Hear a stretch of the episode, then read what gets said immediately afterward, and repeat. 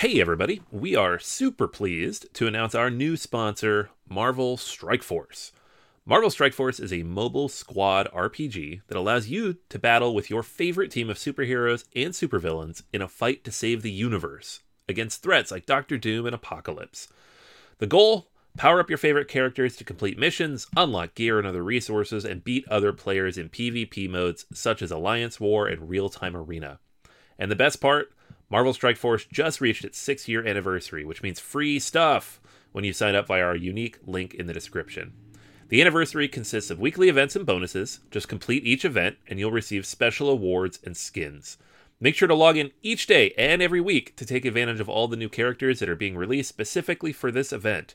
This will be Marvel Strike Force's most generous event to date, so don't miss out.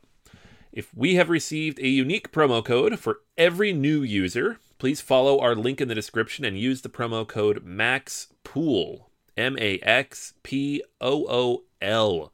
Again, anybody uses that code, it is unique for all new users. Check it out. Once again, thank you so much to Marvel Strike Force for sponsoring this episode. Everybody in your crew identifies as either Big Mac Burger, McNuggets, or McCrispy Sandwich, but you're the filet fish Sandwich all day. That crispy fish, that savory tartar sauce, that melty cheese, that pillowy bun. Yeah, you get it every time. And if you love the filet of fish, right now you can catch two of the classics you love for just $6. Limited time only. Price and participation may vary. Cannot be combined with any other offer. Single item at regular price. Ba da ba ba ba.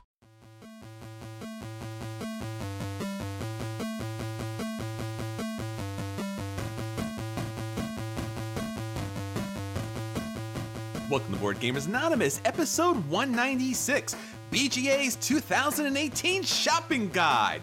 We'd like to thank our brand new Patreon backer, Jim. Jim, man, you rock.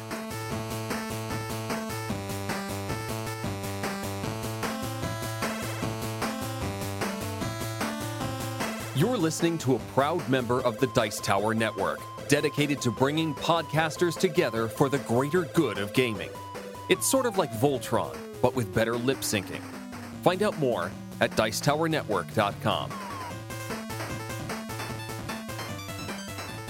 Welcome to Board Gamers Anonymous, the podcast about board gamers and the insane fun we have at the table together. This is Chris. Hey, and this is Anthony. Anthony, it is the holiday season for us in America. It is Thanksgiving, and we have so much to be thankful for. We just mentioned our brand new Patreon backer, Jim, but of course, we are extremely thankful for all of our Patreon backers that help us bring you these episodes because we want to help you buy a ridiculous number of games this coming holiday season. Yes, we're doing it. I love these episodes because it's not even like stuff you haven't heard of. We're going to talk about almost entirely games we've covered on this podcast with a couple of additions here and there. So you've already heard these, and we're bringing them back just in case you forgot. Uh, get the wallet ready. This is our public service announcement for all gamers out there because the Black Friday sales are coming out there. You're going to buy some games. Cyber Monday is going to be there. You're going to buy some more games. Obviously, PAX is coming up, more games. And then, of course, there's going to be the holiday season where maybe your holidays allow you to buy even more games or games that you get for those holidays. Or, you know what? You got to buy games for your family members and your friends because it's literally the best game possible because you get to play more games. Yes, that's what it's about, right? We're going to tell you literally dozens of games you should go buy. Absolutely. Well, this is a really good time. A lot of sales upcoming. We get a lot of action, a lot of interest in these episodes. And I know especially our audience loves to hear what our recommendations are because, you know, money can be tight and you want to put the best games on the table. So we will definitely let you know on this episode which games are a buy. All of the games in the feature are buys. Don't worry about it. Just go out and pick those up. There is so much going on in board gaming. All right, Anthony. So speaking about the holidays, probably one of the most important holidays this holiday season is the holiday at PAX Unplugged, or what some other people call a convention. It's a holiday for me. I know it's a holiday for you too, yes, right? It's part of my holiday season now. I mean, two years, but next year, man, we got a pattern, right? Just need one more. Three's a pattern. there you go.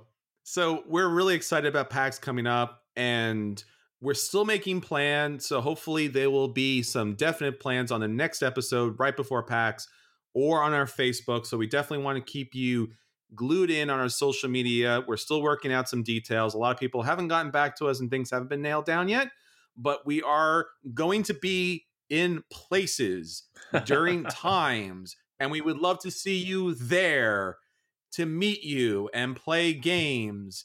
And typically we're more on the ball, but we don't have control of all these things. So we will have more details in the future, but be sure that we will be there the entire time. But at the very least, I know that we can tell you for sure that Anthony and I will be spending probably a good majority of our time at the first look section, right? Yeah, I mean, that's what we did last year. I mean, PAX, of all the cons we went to last year and for this year, is very much about playing games because it's all the Essen releases, it's all the end of the year releases. It's our chance to play them. And a lot of these aren't even going to hit the US shores for another few months. So this is our chance to play them. And the best way, if you want to hit us up or meet with us or say hi or whatever, is sit down and play a game because we will be over there doing that frequently all three days. Yeah, you can recognize us with our BGA outfits. Definitely the guys in black with the white symbols. That will be us. And we look like us. So check out our Facebook page so you remember what we look like. So you can be like, hey, you're the guys that look like the guys that do a podcast. And we're like, yeah, that's us. You want to play a game and it'd be cool and stuff like that. And TT's that. so, Anthony, that's our PAX kind of update. And obviously, we'll have more updates as PAX comes up, not to mention when actually PAX hits. So, if you won't be at PAX Unplugged, don't worry. We always do our Facebook photos and our updates on Twitter. So, you'll be with us in spirit at the very least. And we'll be definitely doing interviews at PAX. So, our episode following PAX will be our PAX Unplugged Awards. So we'll be talking about the best of Unpacks. And we'll also be having a lot of interviews. So we'll probably post that up as a separate segment so you can listen to people talk about all the upcoming great games. But that's not all that BJ's doing, Anthony. We ha- recently had a contest or so. Why don't you remind everyone about that? Yeah, about a month ago. Um, well, actually, the whole month of October, we ran a contest and we asked everybody, what are your favorite 20 games, your top 20? we're going to put together our own top list here as we move into episode 200, which is coming up real soon. We just got like less than a month to go on that. But at the same time, we wanted to know the listeners' top games, something we haven't really done before. Um, we had hundreds of entries, which was amazing because so many people shared us all these big long lists, all their favorite games. Um, I'm still working on putting the list together. It's almost done. I already know what the top five are. I'm not going to share it now. Ooh. It is coming up though in a future episode. uh, even Chris doesn't know. I have all the data. I don't know. I'm so excited about that um, though. But because we ran this contest back in October, I didn't want to make everybody who entered wait forever to find out who the winner is. So we did draw the winner, Adam, Adam Deemers. Congratulations, you are the winner of this contest. Uh, Adam had a lot of great games on his list. He had Orleans, he had Century Spice Road, uh, Viticulture, Azul, Castles of Burgundy, Quest for El Dorado. Lots and lots of good games that I fully agree with and put would put up, you know, in my top 50 as well. And uh, those games will be tallied up, added to the totals uh, as we put together that top list of listener games.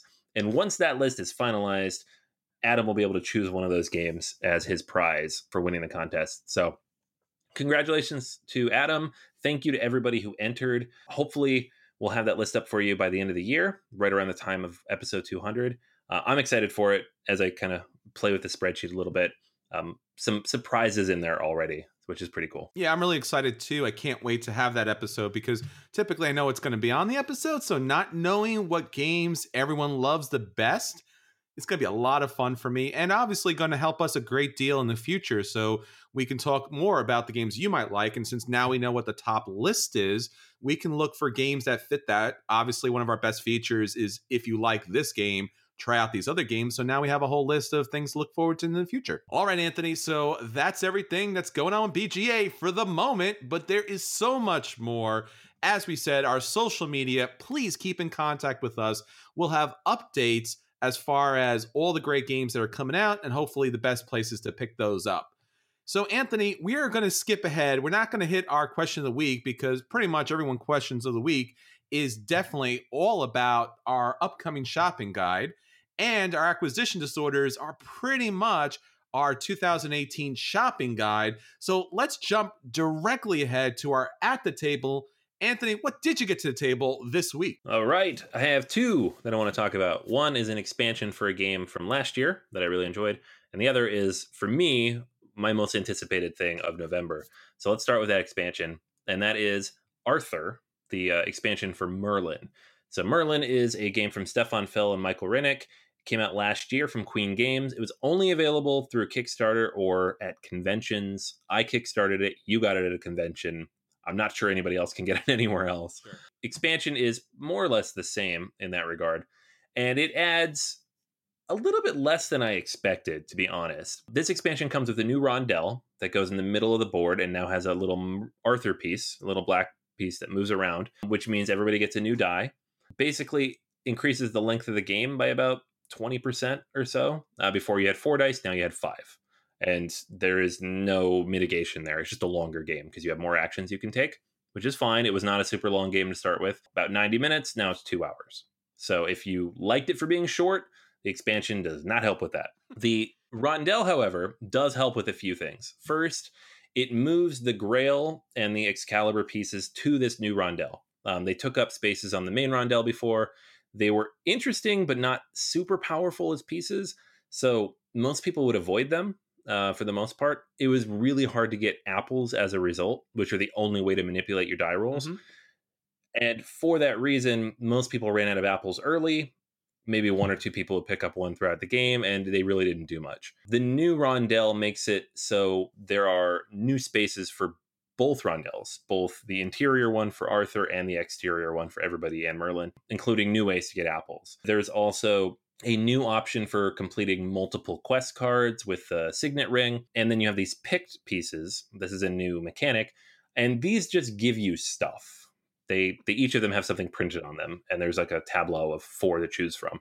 Um, so maybe you get a banner, maybe you get a cube, maybe you get a special action, or you get to put something in the environs.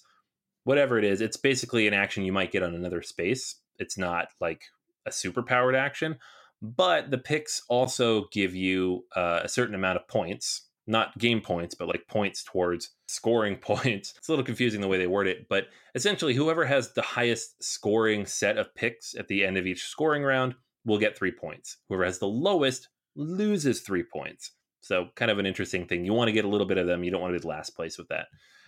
That's about it. That's what the game changes. And, you know, with an expansion like this, especially because it came in like a full size box, you expect a little bit more uh, and I at first was a little disappointed, but after playing it a couple times, getting through some of these things, I feel like it does a good job of dealing with some of the issues that the original game had. Um, one, easier to get apples.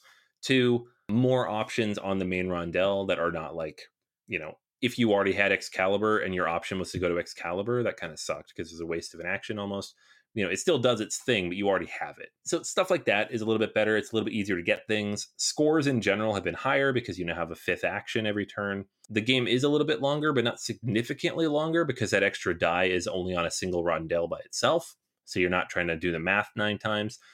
The interesting thing too is that there are now spaces on both the Arthur rondel and the main one that allow you to move other pieces. So you might land on a in the main one, a, you know, a space that'll say move the Arthur uh, piece one space in either direction. Or you might land Arthur on a space on a space that says move Merlin one to three spaces in either direction. So you have more ways to manipulate the dice and get what you want, which does does add a little bit of extra AP to the game, but not so much in a game that already had a decent amount of that. So I like it. I don't think it's necessary or vital to this game. I think if you liked Merlin already, you will like this fine. If you did not like Merlin at all, I don't know that this fixes that. I think this expansion is for people who are on the fence, who are like, I like the ideas, but I have these issues. I get stuck taking actions too many times that I don't really like. I want more flexibility. This fixes that. And I don't know how many people that covers, to be honest. Um, the picks feel like kind of a almost a throw in. They don't really need to be there there's like a board for that to stack them on. There's also a board to stack the tableau of you know mission cards on. Neither of those is necessary, so there's like extra bits in the box. It didn't need to be there. It's a you know it's worth playing. I, I definitely don't. It's not a go buy expansion for sure, but I have mixed it in. I'll probably leave it in there. I'm not going to pull it back out. So it's also not an expansion I dislike or think failed in what it was trying to do.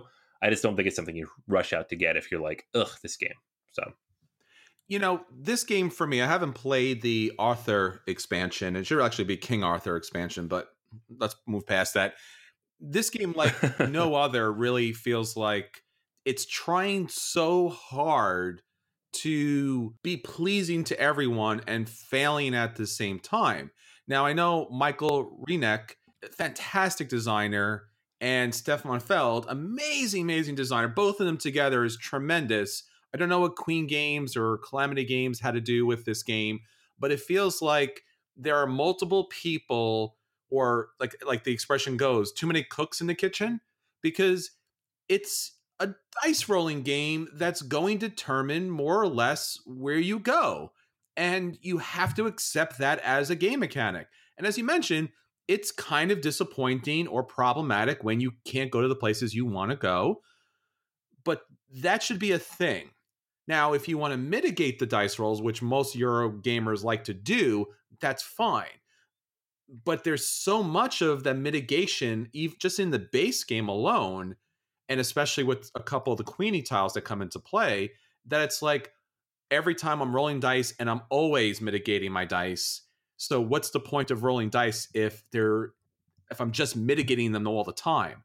I don't understand exactly what the thought here is because it's just it, there's a lot here and it's not bad but it's it's just trying to be everything and i'm not really sure if it's accomplishing anything in particular other than being a very lightweight euro game which is fine but then you keep trying to fix it whoever you are and it's just adding to the length like one of the queenies that adds the new tiles to that kind of like layout of of like the land is great. The other queenie just kind of lets you kind of manipulate things if you decide not to utilize certain things, and that's that's a waste of time. It just adds to the length. So I'm just not sure how to feel about Merlin. It's fine, but it's also like not as good as it could be, and it's also not great in some cases. It, I don't know. I'm just very mixed up about Merlin. Yeah, I'm the same. I've like I've enjoyed some games of it. I've disliked some games of it. I don't. It's rare that like multiple multiple plays into a game like this, a Euro like this, especially from Stefan Feld. I don't have like a strong opinion one way or another where I'm like, oh, it's good or oh, it's not for me. I'm just like, I don't know. It might be fine. Depends on what happens in this game. Like one person could have crazy AP trying to math out the dice and it can just drag the thing down. The game should take an hour and 20 minutes and it can take two and a half if the wrong person's playing. Um, expansion does not help with that that's for sure. So i don't know. It's it's definitely a very narrow band i think for this expansion. If you're looking into sure. it and you have the game make sure that you already like the game enough to play it with it but maybe feel like it needs an upgrade. All right so what else you got for us this week all right so the second game is keyforge call of the archons this is the new unique deck game from Fantasy Flight Games, designed by Richard Garfield. You will notice that it is number one on the hotness and will probably stay there for a little bit. Uh, the game just launched this last weekend as of recording this, and uh, I've had a chance to play it quite a bit actually. I went to the pre release, I went to the release, I've played in the tournament and lost, and I've played it a few times at the game store locally since then. As you can tell, I'm very much enjoying the game. A couple different things to talk about here. I feel like I'll run through the basic mechanics real quick, but they're not super complicated, especially if you've played CCGs. And then there's all the stuff that goes on top of that. Oh, the unique part, or you know, the, the way the decks work and everything. That's the stuff people are generally interested in. Basic idea of the game is though, you have seven factions, Brobnar, which are just basically barbarians, Dis, which are demons, Logos, uh, robots, Mars is your aliens, Sanctum is your paladins, Shadows is your thieves, and Untamed is your wild creatures. And in each deck, and the way this works is you buy the decks sealed, or if you get a, a starter pack, you get two decks that are always the same, but you can't use them in anything. It's just to learn the game, and two sealed decks. Every sealed deck has 36 cards in it, 12 from each of three of those seven factions. So you get three of them at random. You don't know what they, they are until you open it, and then 12 cards from each of them. There's something like 350 cards total in the set right now, so about 50 from each faction. So you're getting about a quarter of those. And there can be duplicates. I think up to three of each card can be in your deck. The way the game works then is you have those 36 cards, and when it's your turn, you choose which house you're going to play. So you say, all right, I have a lot of Brobnar cards in my hand. I choose Brobnar. You can play any Brobnar card from your hand. There are no costs on any of the cards. If you have all six of your cards at Brobnar, play them all. Do whatever you want. Um, you don't have to, but you can. And the the interesting part, though, of course, is next time if you suddenly have a bunch of Logos cards in your hands and you choose Logos, all those Brobnar cards you played last round do nothing unless you have a card that like breaks that rule. There's a few of them that do that. So you can only activate cards both from your hand and on the field if that's the house you choose. So what you're doing is you are choosing which one you want to use and eh, locking out the other ones. So you might build up a great tableau of a certain house, but if you really need to play a different house, you are putting those guys on the hold for another round. It is beneficial to have kind of a mix of different houses out on the field because you don't know what you're going to draw. Like, let's say I played those six Brobnar cards, I draw six new cards for the next round. None of them are Brobnar. So now I have to choose either only activate the cards on the field or only play cards from my hand. That's always the risk that you're taking when you do that. So there's a lot of like balancing and kind of manipulating and thinking through, like, oh, can I do this? Can I do this? I don't know what I want to do uh, making that decision is very interesting. The other thing that's really important is board control uh, in most card games is be all end all, right? If you have majority control out on the board, you're probably going to win because you have all that power, the ability to do damage. In Keyforge, you're only damaging other cards. You don't damage the other person or their character. There's no like avatar that you're attacking, like in Magic, where you're trying to whittle down someone's health. What you're trying to do is you're trying to forge keys. And the way that works is you generate Ember, these little yellow tokens. When you have six of them, you say, check, on my next turn, I can forge a key. If you still have six on your next turn, because people can steal and capture them from you, you will forge a key. And that allows you to flip over one of your three keys. Once you flip over all three, you win the game. So the game becomes kind of this weird push and pull of like, all right, I have majority control here. I can attack his guys and like whittle it down, but I'm not really generating enough uh, ember to win the game if I do that. Any one of your guys, if you activate their house, can be tapped, or I, I forgot the language they use here, but you can turn them sideways and reap with them to uh to get ember with them but that's not as efficient as doing something with that character so it's something else to kind of keep in mind lots and lots of interesting decisions to be made there. I really, really like these mechanics because the game offers just different, unique ways to do things. You're not just fighting each other. It's not all about combat. It's not all about you know managing your mana sources or the resources you have available.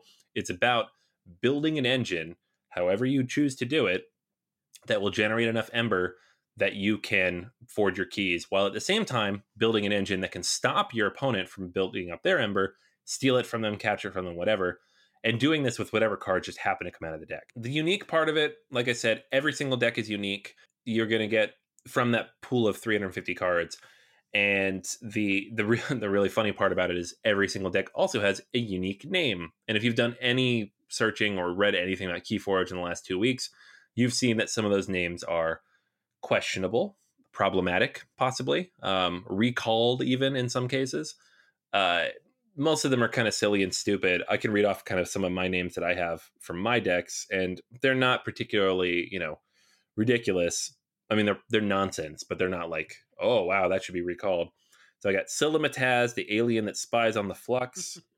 uh, Zarek, traitor of the Mercury Bastion. We have the dependable free- priest of Farhome, and Dame Pusrake, the bony baronet. So just nonsense, right? Uh, they're funny, and it's kind of become a game at my local store of like if somebody buys a deck, they have to open it right there because everybody needs to know what the name is. The cards inside are less important. People like, I don't care. I just want to know what the name of your deck is. Uh, I don't know. I really like this game a lot. I feel like this was designed for me uh, and people like me who are of a certain age where maybe you could afford to build a magic deck, but you certainly don't have the time. You don't have the inclination to deal with the magic community and you don't enjoy that part of it. Um, with Keyforge, I can buy a deck, open it, play the deck, see what happens. 30, 40 minutes tops, right? The tournaments, same thing. You open a couple decks, you play them, you see what happens. I love that. The game has been a lot of fun so far. I even played it with my son, um, who didn't quite get everything as we were working through it, but got enough of it and really like the idea of kind of just randomly getting whatever I give to him. So, um, Keyforge for me, definitely a buy. I think it's worth checking out, especially because the buy in is so low. You can spend 20 bucks, get two decks, try the game out. That's all you need. Maybe a couple dice and some tokens. Um, you don't need the starter kit, but even if you want the starter kit, they're super sold out everywhere. So just buy a couple decks and uh, give it a go. That is Keyforge, guys. I'm very, very much enjoying this game. Looking forward to playing it at PAX if I can you know, I gotta be honest with you. I'm all about the names of these decks. Typically, it's about mechanics, but if I'm gonna play this game, I have to have a good name for my deck because, come on, what's the point? I know this is the part that bothers me. Is my best deck, which is the one I opened in the tournament, and I lost with it because how the tournaments work is you play it, you switch with the other person, and then you bid, basically giving up a handicap for the winning deck if you both use the same deck and it wins. And my deck is called the Brave Scamp which is super boring. But it won four times and hasn't lost yet. So I'm just like, well, it's a pretty good deck, but man, is it a boring name. I don't want to throw that out there on the table. I need a good one with a good name. And honestly, that's the only thing that I've been hearing at game nights these days has been the names of the decks. And not a lot of people have been talking about the mechanics. So I'm really glad to hear that it's a great game. I was kind of worried about that that would just be kind of like this odd, strange kind of cash in because CCGs are known to kind of come up there, burn your pocketbook, and then just disappear. I mean, obviously, it's Richard Garfield and he's all about magic. So you can't really question him too much as far as that's concerned. But this gigantic algorithm kind of pumping this game out is a little odd. And obviously, deck names like the Emperor Who Buys Boys is a problem that I, I you know, it, it kind of worries me a little bit because it's like, Remember 504? It was like, it's amazing. It does all these things. We have not, you know, tested half of them. So I will like to see this played. But honestly, once again, if it doesn't have a crazy, stupid name, I just can't in good conscience pick this game up, man. I mean, you know, it's all about the deck name. You got to find a weird deck name. Yeah, no, I don't. I've seen some people complain about various like mechanical things or how it works and whatnot. I haven't played a CCG enough to have those kind of deep opinions like sure. in like 15 years. I haven't played Magic for you know more than a decade, and, and there are certainly like you play with other people and you're like this deck is better than that deck, but there's also a system for handicapping it. So I don't know how it's going to play out like at a high level at a competitive level, but for a casual who just wants to sit down and play a game real quick and see how these different decks work, man, is it's cool. Like it's all right. I can't review it at the higher level, but for for me and how I play games, this is awesome. Excellent. All right, Anthony. So I got two ridiculously heavy games to the table, both literally and I guess metaphorically, because these games are from chip theory games and they're all about their chips, they're all about their components. And you probably know what they are about because first up is Too Many Bones. Now, Too Many Bones is kind of I guess you could say, the game that Chip Theory Games made its bones on. this game basically is a dice building RPG. Now, if you have not played or have not seen Too Many Bones, it's a very interesting game. So, first off, you are going to be more or less kind of adventurers, and you're these kind of interesting little creatures that are going out there in order to take on the baddies and you know win the day for your people. And your people or your adventures here are Gearloc. And you will have a character and really interesting artwork here. Slightly realistic and slightly cartoony. Probably the best thing would probably say it kind of reminds me a little bit of the goblins from the original the hobbit movie. I guess that's the, probably the closest thing i can kind of give you as a reference as far as that's concerned. So basically you're going to get a character. It's going to be these amazing neoprene mats. It's basically like a mouse pad, and it's going to have these punch outs for dice. Now, dice in this game are going to be used to roll for hits and defense, but they're also going to be used to upgrade your character. and to be able to gain special abilities throughout the game. So they have a number of different uses in the game, and the dice are quite nice. They have an interesting graphic design style to them. They're not like super serious. They're a little cartoony, but not all the way. A, Massive Darkness or a Dungeons and Dragons type of situation. It's definitely more on the serious side as far as that's concerned. So you get your character, you start up your character as far as putting your points in certain areas, and obviously there are the basics. You have your health, you have your dexterity, your defense, and your attack. And obviously, since this is a hack and slash type of game, your attack is going to be very important. And you are going to be able to level up your character throughout the game. And there is a bottom section that's going to be unique to your character that's going to give your character special abilities and be able to do special things throughout the game. So there is Boomer, who's all about putting together these machines, throwing bombs, and it's going to be your range character. There's Patches, which is not a surprise. That's your medic in the game, all about your healing.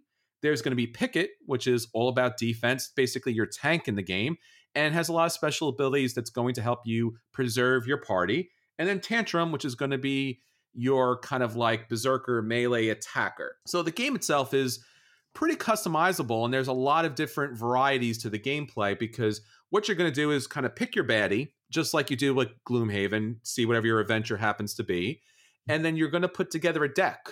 And it's going to be this encounter deck. The first couple encounters are always the same. It's going to kind of start you off so you don't know what's coming. And as you flip over the encounter cards, there's going to be a little bit of a story to it, which is really nice.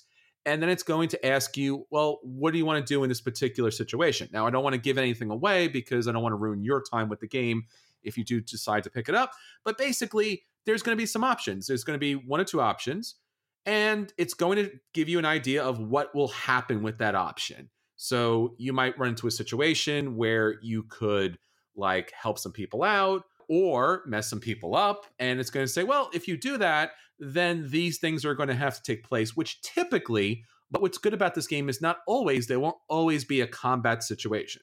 But typically, you'll choose a combat situation because the deck that you're putting together is always going to be about taking down the big baddie. So you want to move towards that way. And you, of course, you have to get through the minions and the mini bosses eventually get down to the big baddie. So when you get to those situations, now it kind of zooms out and now you're in a battle situation. So you're walking around and you're doing some good things. You're upgrading your character. You're picking up different weapons and, di- and different treasures and different loot throughout the game. And you find yourself in a situation. So now there is a separate mat, and it's this is battle mat. And it's a, once again, it's a little bit bigger than a mousepad mat, and it's going to allow you to set up your heroes and the villains and the different monsters that you're going to be facing. And what's interesting about this game, it's very much like High Heavens. Remember, we talked about High Heavens, which is a great little miniatures game, two player game, which is going to have these little discs underneath the characters. Same thing here. It's chip theory games, it's all about the chips. You'll get these really nice baddie chips that'll have like a black and white picture of the baddie you're fighting. It'll have all the information on there. And then there'll be health chips underneath that baddie. You'll put health chips under your guys. And then you will have these dice that will show initiative. So the challenging part of the game is to take out the bad guys before they take out your team. Sometimes you can get taken out really early, even sometimes based on initiative, you get taken out right from the start. Definitely a little bit challenging. You can play this game solo or cooperatively with a number of people at the table. There is a solo deck and there's solo situations for the game, and there's obviously co op situations. And the co op situations for this game is really where the game shines because the more characters you have in play, the more kind of unique interactions you can have in play. But basically, the game comes down to a lot of melee and range. You're going to move your character around a little bit. The, the little mat is not that big for kind of like positioning, but positioning does play a role. And then you're going to roll your dice. You roll your dice to attack. There'll be special abilities. You'll use special abilities and dexterity to roll certain dice. And then obviously, hopefully, you come to a victory. Once that adventure comes to an end, there'll be a recovery phase and you'll start over and you'll go back to a new day. You'll reset everything. You'll go on a new encounter. And then hopefully you'll eventually fight the big baddie and you'll win the day because you upgrade your character properly. So, how does this play as a game? It's really fun. It's definitely dynamic. It's a different type of game experience. Obviously, it has some of the traditional hack and slash dice rolling, of most of the games you play. Maybe it's Arcadia Quest, maybe it's Massive Darkness, any number of D&D kind of dungeon crawl games. And it also has some of the encounter and the story situations of a Gloomhaven and a character development. Now, this is not a legacy game, so it doesn't allow you to take multiple, multiple, multiple games, although you could do that. I guess there is some way you can kind of like hold on to your character, but it's typically not built for that. This is basically a one and done type of situation. And obviously, you can set the deck up so you can decide if you want to have a short game or a long game. Now, here's one of the problems with the game it says 60 to 90 minutes, which is completely wrong. You can have a solo adventure where the game lasts 30, 45 minutes and sometimes even shorter. And you can have a situation where there's a co op situation where the game lasts sometimes three to four hours. So I don't know where they got 60 to 90 minutes. Now, the game itself has a lot of really nice pieces that helps you set up, break down the game very quickly. It has these really great trays. So everything is kind of like vacuum form. So you know exactly where things go. Everything is built to last. Everything's waterproof. Even the cards are these PVC type of cards. A little slick to hold, but they're really decent. And, you know, it's a very good game. But the game itself, because it's going to be one of these kind of RPG element kind of board games, it has an extremely steep learning curve. Now, each player is given a double sided sheet that's going to tell you about the abilities and things you can do, how to set your character up. But at the same time, this is not the type of game that you can just bring to game night and go, hey, let's play. This is the type of game where, like, hey, it's Saturday. We got six hours free. I'm going to give you the sheets and teach you the game. It's probably going to take about an hour. And then we'll get to play the game, which, as I mentioned, could take three or four hours to play. It's highly enjoyable. It kind of leans towards those lifestyle types of games, even though it's not a legacy kind of game. So you know, it's it's a kind of odd situation. It's a very expensive game. The components do kind of match up with the expense, but it's something that you have to make the decision of if you're going to commit to the game, you have to commit to the time. You got to commit to, you know, teaching the people the characters. And the characters are really great. They're very asymmetrical, not radically, but they do do different things. They do have special abilities. And Chip Theory Games has a lot of small expansions that are just character expansion. Now, I don't have those, so I can't tell you about the different interactions, but the four base characters in the games are pretty great, and they're kind of like standard kind of characters. The new box, or I guess you can consider an expansion because you could use the characters in your previous game, but also it's a standalone game, is Undertow.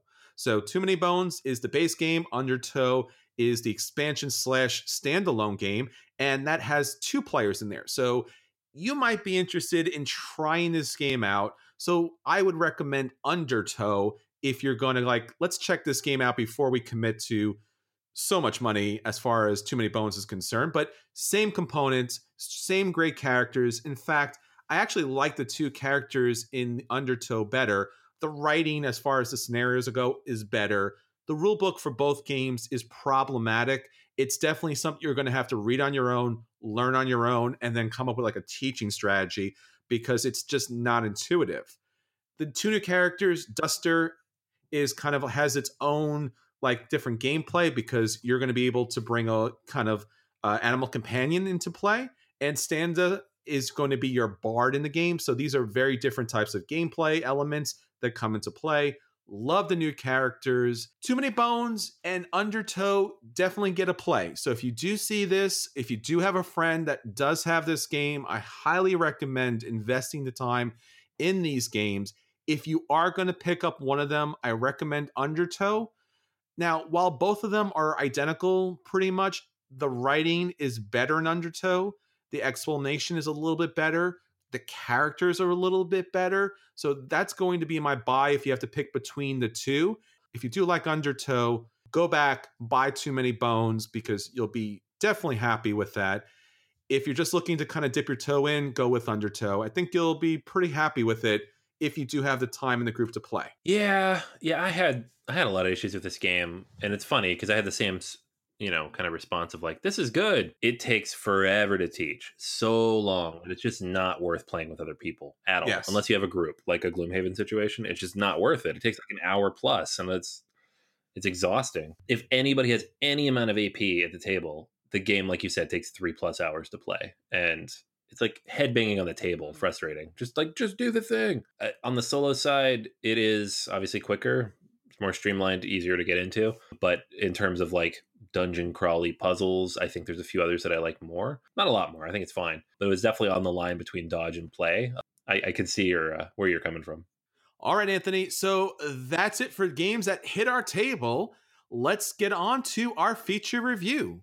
So, for our feature review this week, we are talking about BGA's 2018 shopping guide everything you need to buy during this holiday season Black Friday, Cyber Monday, all the holiday sales that are coming up. You definitely want to check these games out. I'm really excited because I want to get a holiday list together.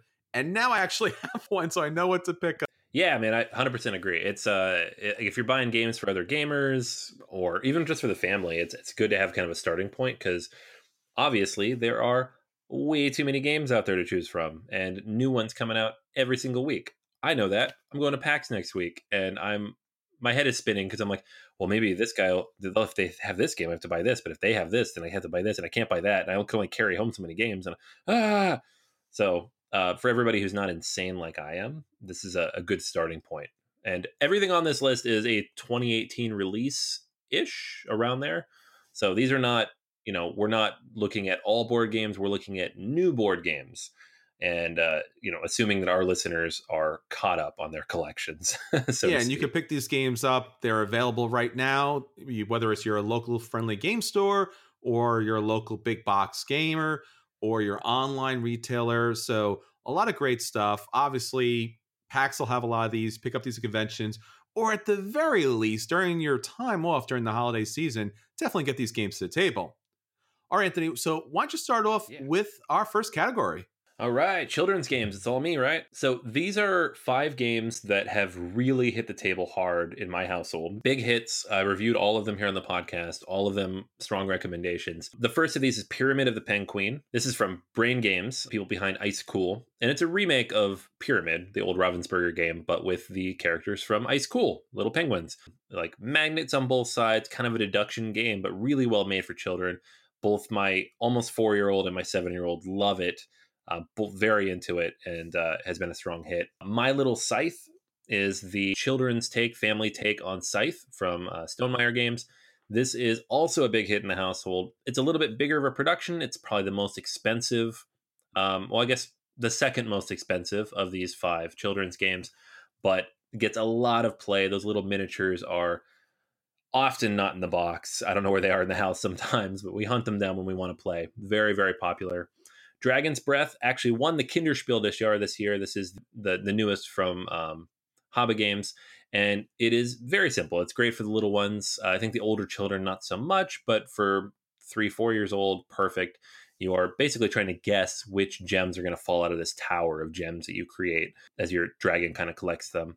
Stuffed Fables is brilliant. This is the uh, first of the storybook games uh, very much directed towards children. My kids eat this up; they absolutely love it, and this is the most expensive of this group, but absolutely worth it, especially if you have kids who like story-based games, a lot of theme. If you've played Mice and Mystics and are looking for the next step, this is it. Stuffed Fables is amazing. Definitely worth picking up if you have, especially multiple children in the house that you want to get engaged in a game like this. And the last one, not necessarily on anybody's radar, but kind of a household favorite here for my son who's obsessed with video games and Super Mario, we have Super Mario Level Up. And it is it's a remake actually of the old King Me. So you're moving different characters up this board. And it's a little bit of like a press your luck deduction type of game where you're trying to guess what other characters people have and bid accordingly. Very fun. And my son gets really into it and very, very engaged. Plus, it has the Mario theme, which is great if you're trying to get like youngish kids who are into video games into board games. So there you have it. Five children's games worth checking out. All right. So now for our two player games, there are a big list for this holiday season. We just talked about one of the best that Anthony got a chance to play. That's Keyforge. If for no other reason than the crazy names that you'll get to get to the table, that's a lot of fun. Jump back and listen to Anthony's information on that.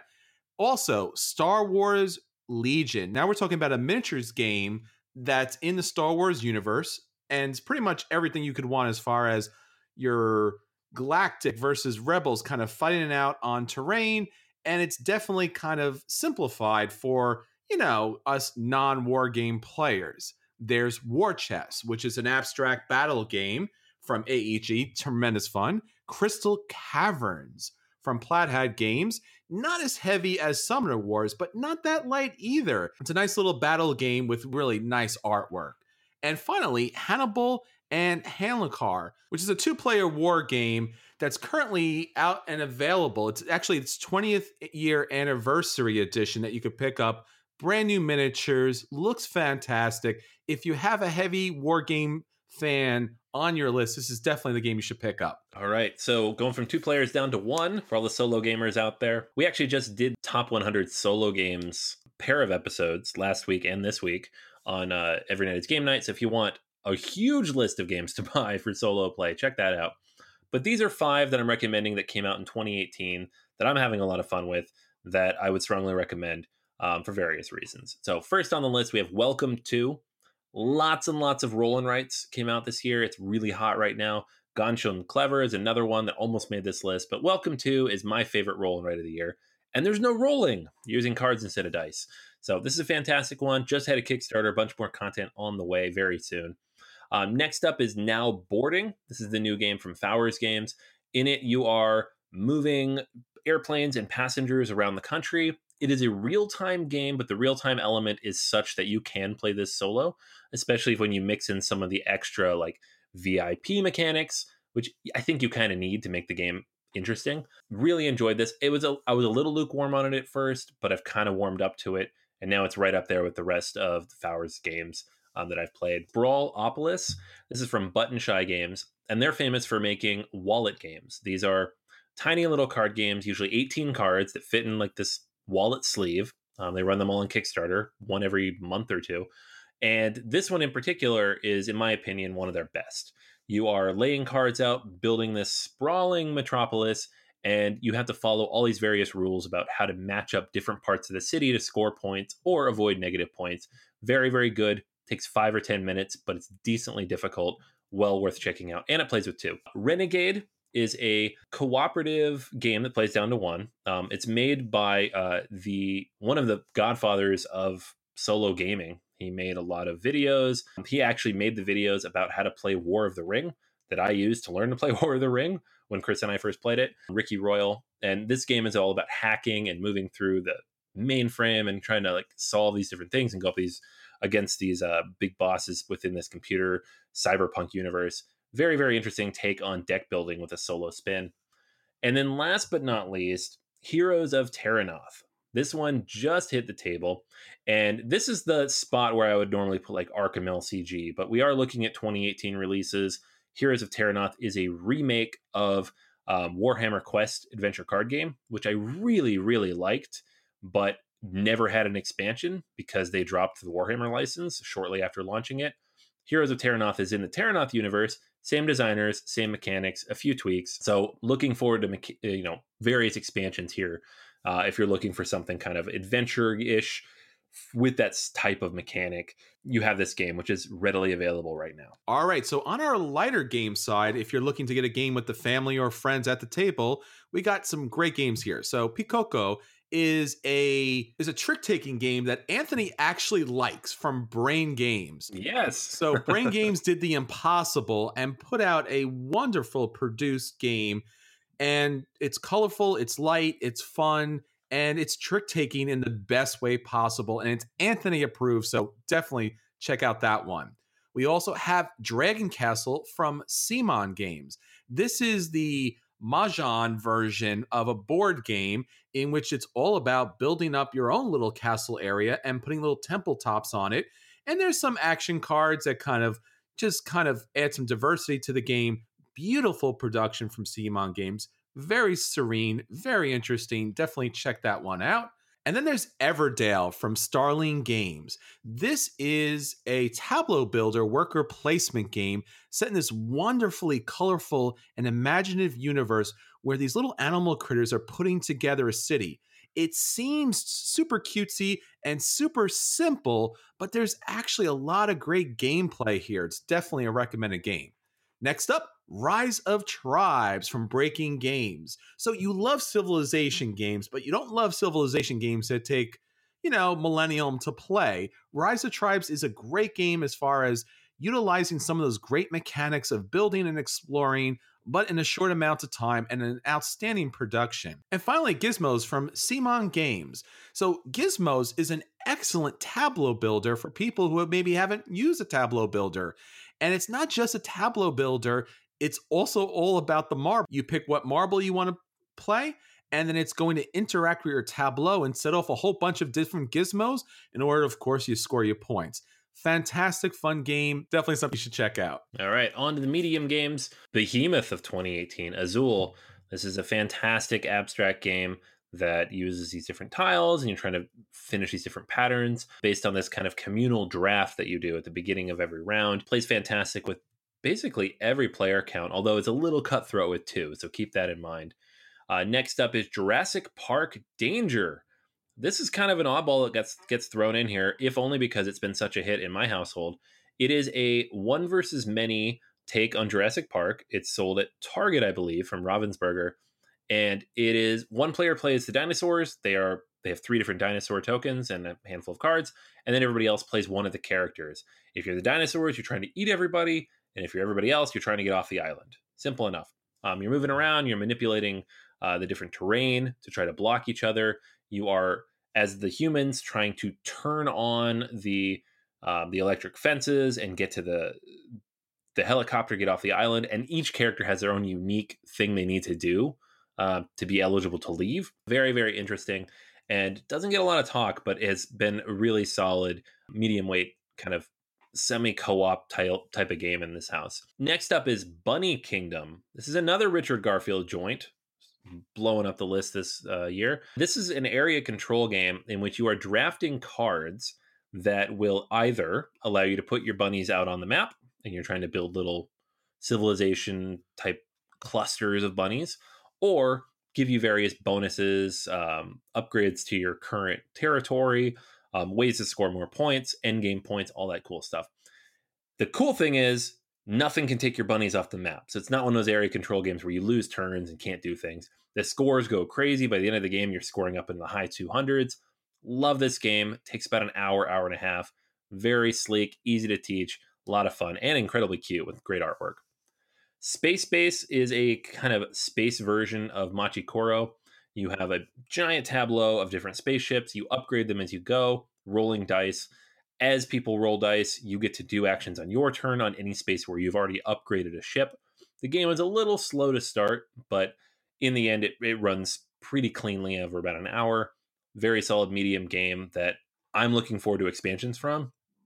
It's from AEG, so I know we're going to get them. Between Two Castles of Mad King Ludwig. This is the mashup of Between Two Cities and the Castles of Mad King Ludwig. It is a much better version of, in my opinion, both of those games because I wasn't a huge fan of Mad King Ludwig. And it's just a solid, very engaging, kind of hour-ish long, medium weight, filler-ish type of game that plays up to seven players and all those words together have never been said about any other game. So that's why it's made the list. Scoring's a bit of a headache, but everything else in this game is fantastic. So there you go. Five medium games to take a look at. All right. So now the heavy games, the games that deserve the most amount of table time and the most the most amount of brain power.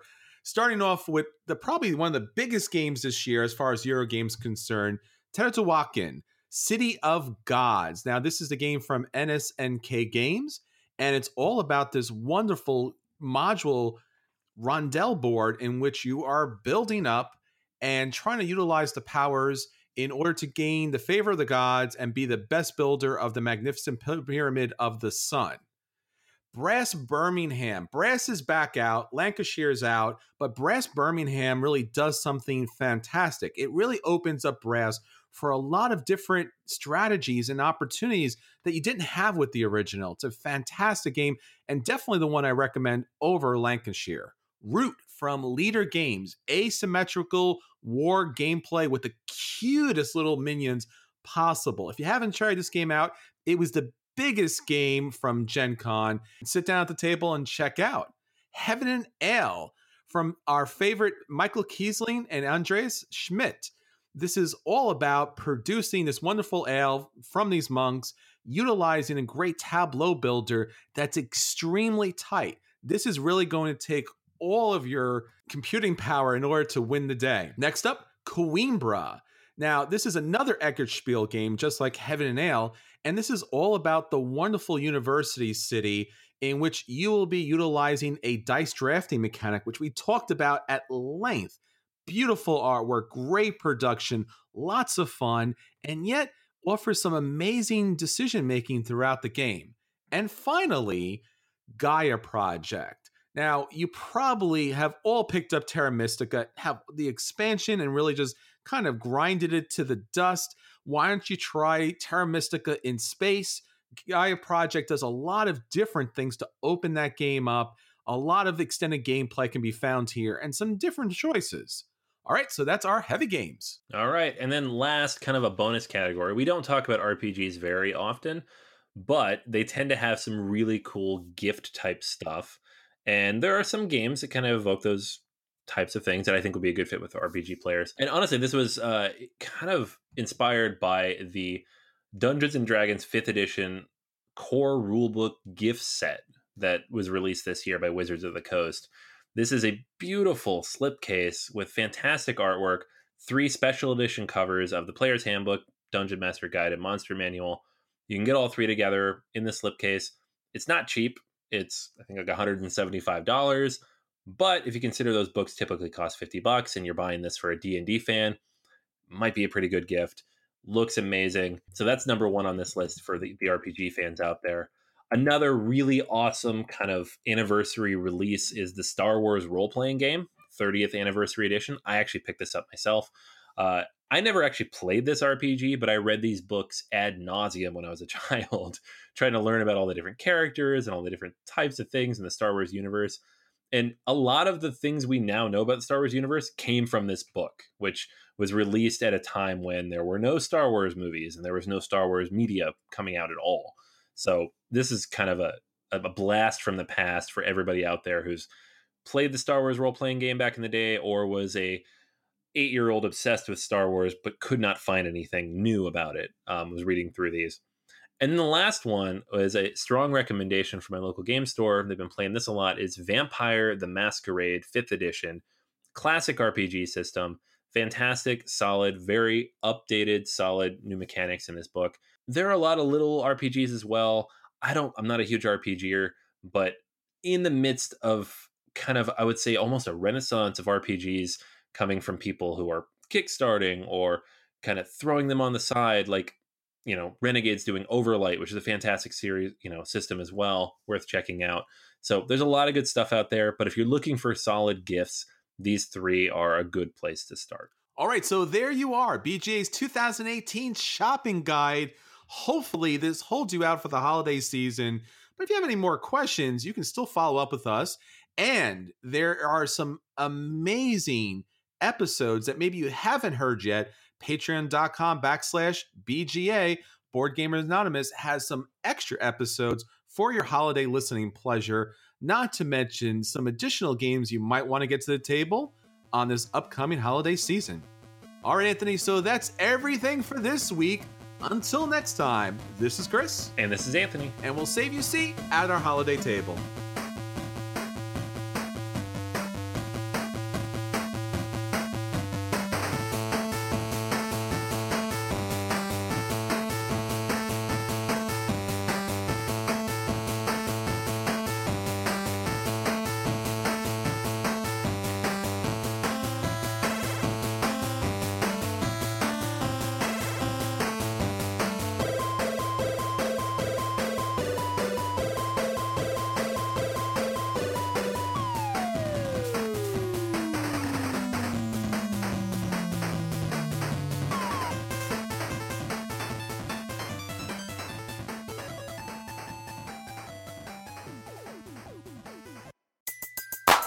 Everybody in your crew identifies as either Big Mac Burger, McNuggets, or McCrispy Sandwich. But you're the filet fish Sandwich all day That crispy fish, that savory tartar sauce, that melty cheese, that pillowy bun. Yeah, you get it every time. And if you love the filet of fish, right now you can catch two of the classics you love for just $6. Limited time only. Price and participation may vary. Cannot be combined with any other offer. Single item at regular price. Ba da ba ba ba.